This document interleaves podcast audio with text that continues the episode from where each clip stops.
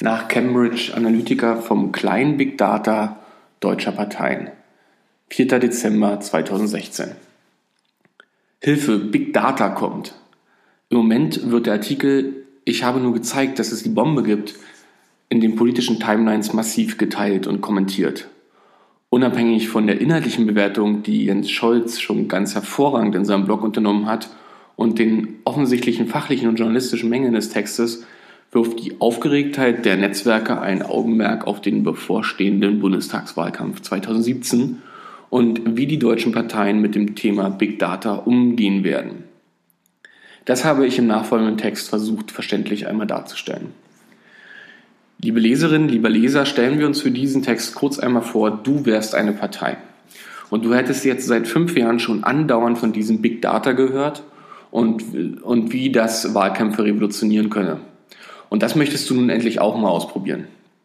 Du wirst vor folgenden Herausforderungen deines parteiorganisatorischen Alltags stehen, die in Wirklichkeit die Nutzung von echtem Big Data nicht zulassen. Das nur schon einmal vorweg und nun, woran das liegt. Erstens, du hast nur unvollständige Datenbanken. Du hast unglaublich viele Adressdaten gesammelt, aus unterschiedlichen Gründen und zu unterschiedlichen Anlässen. Deine Datenbankfelder sehen in der Regel so aus. Vorname, Name, Geburtsdatum, Adresse, Postleitzahl, Stadt, Telefon, Mailadresse, Parteimitglied, ja oder nein, Gliederung. Keinesfalls sind diese Daten immer vollständig. Erstens, weil du diese gar nicht immer vollständig abfragst und zweitens, weil du die Eingabe aller Daten in der Regel nicht zur Pflicht machst. Zweitens, du hast viel zu viele Datenbanken. Nicht nur, dass deine Daten nicht vollständig sind, sie liegen auch noch in unglaublich vielen unterschiedlichen Datenbanken. Mitgliederdatenbanken, diversen Veranstaltungsdatenbanken, zahlreiche Newsletter-Datenbanken, ein paar Unterstützerdatenbanken, Online-Profildatenbanken, Kampagnendatenbanken und so weiter und so fort. Weder werden diese Datenbanken auf Überschneidungen oder Aktualität überprüft, noch gibt es Schnittstellen, die das automatisiert machen könnten. Außerdem sitzen die Damen und Herren, die Inhaber dieser Datenbanken sind, ganz fest auf diesem Datenschatz und drücken ihn nur sehr ungern raus. Das heißt, du hast unglaublich viele unvollständige Daten, nicht aktuell und du kommst nicht an sie ran. Drittens, du darfst die Daten auch gar nicht verarbeiten. Trotz der ganzen Ausgangsschwierigkeiten wirst du versuchen, deine Daten zu konsolidieren. Du wirst irgendwelche Krücken programmieren, die Daten aus den Datenbanken zieht, notdürftig zusammenführt und abgleicht, aber nicht in die originalen Datenbanken reinschreibt. Man will ja keinen verärgern. Und dann sitzt du da vor diesem Datenhaufen und stellst fest, dass du in Wirklichkeit nichts damit anstellen darfst. Weil dir die Menschen, die ihre unvollständigen Daten in die unzähligen Datenbanken hinterlassen haben, nur die Einverständnis gegeben haben, diese für den Zweck der jeweiligen Datenbank zu nutzen. Also zum Beispiel zur einmaligen Anmeldung zu einer einzigen Veranstaltung. Fast keiner deiner Datensätze erhält die ausdrückliche Genehmigung, dass du sie für werbliche Zwecke nutzen kannst. Viertens. Du wirst Anlässe schaffen, sich irgendwo neu anzumelden. Natürlich könntest du jetzt versuchen, die Erlaubnis im Nachgang einzuholen. Das heißt, du müsstest alle Menschen in deiner Datenbank anschreiben und sie explizit und losgelöst vom eigentlichen Registrierungsdruck fragen, ob du ihre Daten anderweitig nutzen darfst. Da du die Menschen aber nicht, einmal einfach so anschreiben darfst, findest du einen Grund, der dich zur Information verpflichtet. Zum Beispiel die Änderung von Nutzungsbedingungen. Die Responsequote deiner Aktion ist wirklich schlecht und hat dir noch mehr Arbeit verschafft, indem du aufgeregten Bürgerinnen und Bürgern erklären musst, warum du als Partei jetzt Werbung mit ihren Daten machen möchtest. Der ein oder andere Facebook-Shitstorm kommt und wenn es richtig blöd läuft, landet der Vorfall auch für 15 Minuten auf der Spiegel Online-Startseite. Also überlegst du dir was Neues. Du baust Webseiten, Kampagnenportale oder Apps, in denen man sich registrieren muss, um deren Funktionen zu nutzen.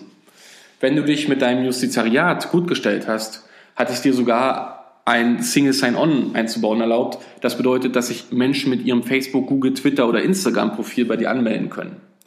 Aber dann hatte das Justizariat einen wirklich guten Tag, denn in der Regel wird das nicht passieren. Also schön weiter mit dem schnöden Anmeldeformular ausfüllen. Fünftens. Du hast jetzt aktuelle Daten von schon überzeugten Menschen. Toll, du hast es geschafft. Du hast eine halbwegs aufgeräumte Datenbank mit fast aktuellen Daten von Menschen, die du aber inhaltlich schon überzeugt hast. Sicher, diese Menschen sind wichtig im Wahlkampf, weil sie anderen von dir und deinen Positionen Position überzeugen können, weil sie für dich von Tür zu Tür gehen und mit den Menschen sprechen oder weil sie deine Inhalte online teilen. Ja, das sind wichtige Pfeiler deiner Kampagne, aber es sind diejenigen, die eh schon für dich wählen gehen. Mit diesen Daten erreichst du noch nicht diejenigen, die noch nicht sicher sind, ob sie dich wählen oder ob sie überhaupt zur Wahl gehen. Die musst du anders erreichen. Sechstens, du musst mit Partnern sprechen, um die unerreichte Mehrheit zu erreichen, zuerst mit der Deutschen Post. Es trifft sich gut, dass regelmäßig Vertreter von Facebook, Twitter, Google und der Deutschen Post bei dir vor der Parteizentrale stehen und mit dir über ihre tollen Werbemöglichkeiten sprechen möchten. Moment, die Deutsche Post? Ja, die Deutsche Post ist der größte Adresssender Deutschlands und geht mit den Daten der Bundesbürger regelmäßig zu Parteien und Institutionen, um die Nutzung dieser Daten zum Verkauf anzubieten. Über Deutsche Post Direkt ermöglicht dir die Deutsche Post auf Basis von soziodemografischen Daten deine Wahlwerbung zielgenau einwerfen zu lassen. Also zum Beispiel dein Themenflyer Studiengebühren in Vierteln mit vielen Studenten oder dein Gerechtigkeitsflyer in Gegenden mit hohem Hartz-IV-Anteil und mit vielen Geringverdienern. Daran ist die Deutsche Post so gut, dass sie dir das bis auf den Wohnblock genau sagen kann. Wenn du deine Auswertung der Ergebnisse des letzten Wahlkampfs darüber legst, also wer hat in welcher Zielgruppe gewonnen oder verloren und vor allem mit welchen Themen, kannst du ziemlich genau am Briefkasten entscheiden, mit was du die Menschen ansprechen möchtest. Sind die Kandidaten in den Gebieten noch unbekannt? Dann wirfst du dort den Kandidatenflyer ein und schickst den Kandidaten persönlich von Tür zu Tür, um sich vorzustellen. Sind es aber vor allem die Themen, die du platzieren möchtest, wirfst du Themenflyer ein und schickst deine Jugendorganisationen los, um gezielt mit den Menschen über die Inhalte zu sprechen. Das klingt toll und effektiv und vor allem schon ein wenig nach Big Data. Allein, du wirst das nicht machen. In der Regel wirst du der Deutschen Post sagen, dass du ihre Dienste nicht in Anspruch nimmst, weil Adresshandel in Deutschland, in Deutschland, zumal im politischen Kontext, ein wahnsinnig schwieriges Thema ist und du möchtest nicht zum zweiten Mal auf der Spiegel Online-Startseite landen. Siebtens, jetzt redest du mit Facebook, Twitter und Google. Nacheinander werden sie bei dir vorstellig und wollen Teil deiner Kampagne werden. Sie zeigen dir tolle Möglichkeiten und kreative Beispiele schon gelaufener Wahlkampagnen in anderen Ländern und erzählen dir, wie du die Plattform als Tool nutzen kannst, um mehr Menschen anzusprechen, sie zum Dialog einzuladen und dazu sich mit deinen Positionen auseinanderzusetzen. Ganz nebenbei erzählen sie dir noch, welche erstaunlichen Werbemöglichkeiten sie haben und wie punktgenau sie unterschiedliche Botschaften in unterschiedliche Zielgruppen ausspielen können. Dass man das über AB-Tests wahnsinnig gut laufen verbessern kann und so herausfindet, was in den Zielgruppen besonders gut funktioniert. Daraus könne man dann auch Rückschlüsse auf die eigenen Themen ziehen, welche besonders relevant sind, welche nicht oder sogar welche Punkte in den Positionen auf besonders starke Begeisterung oder Reaktanzen stoßen, sodass man sogar die Parteiposition in, an diesen Ergebnissen entlang optimieren könne. Am besten funktioniere das übrigens, wenn man bestehende Nutzerdaten hochlade, um dann zum Beispiel bei Facebook sogenannte Custom Audiences zu bilden, die eine extrem persönliche Ansprache ermöglichen würden. Das ist toll, denkst du dir. Und weil du ja gerade diese fast neuen, fast aktuellen, fast nutzbaren Daten hast, die man dafür ja nutzen könnte. Aber plötzlich grätscht dann eben doch der eben noch wohlgesonnene Justiziar rein und schiebt dem dreimal einen Riegel vor. Denn amerikanische Unternehmen personenbezogene Daten senden und diese mit deren Profildatenbank abgleichen zu lassen, das ist dann doch zu viel des Guten. Und wie sehe das denn bitte auf Spiegel Online aus?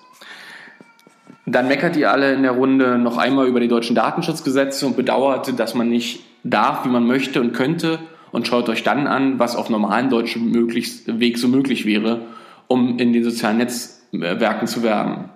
Und das ist schon eine ganze Menge. Man kann Geschlecht, Alter, Interessen, politische Einstellungen, gelikte Seiten und so weiter und so eingrenzen und kommt damit schon ganz schön weit. Plötzlich hast du ein kleines Leuchten in den Augen, weil du zum ersten Mal spürst, welches Potenzial in den Netzwerken liegen würde, um den Menschen zu mobilisieren und um deine Position und das Volk zu bringen. Doch dann kommt die Rechnung von Facebook, Twitter und Google und die erzählen dir, wie teuer das alles ist und dass es immer teurer wird, je genauer du deine Inhalte aussteuern möchtest.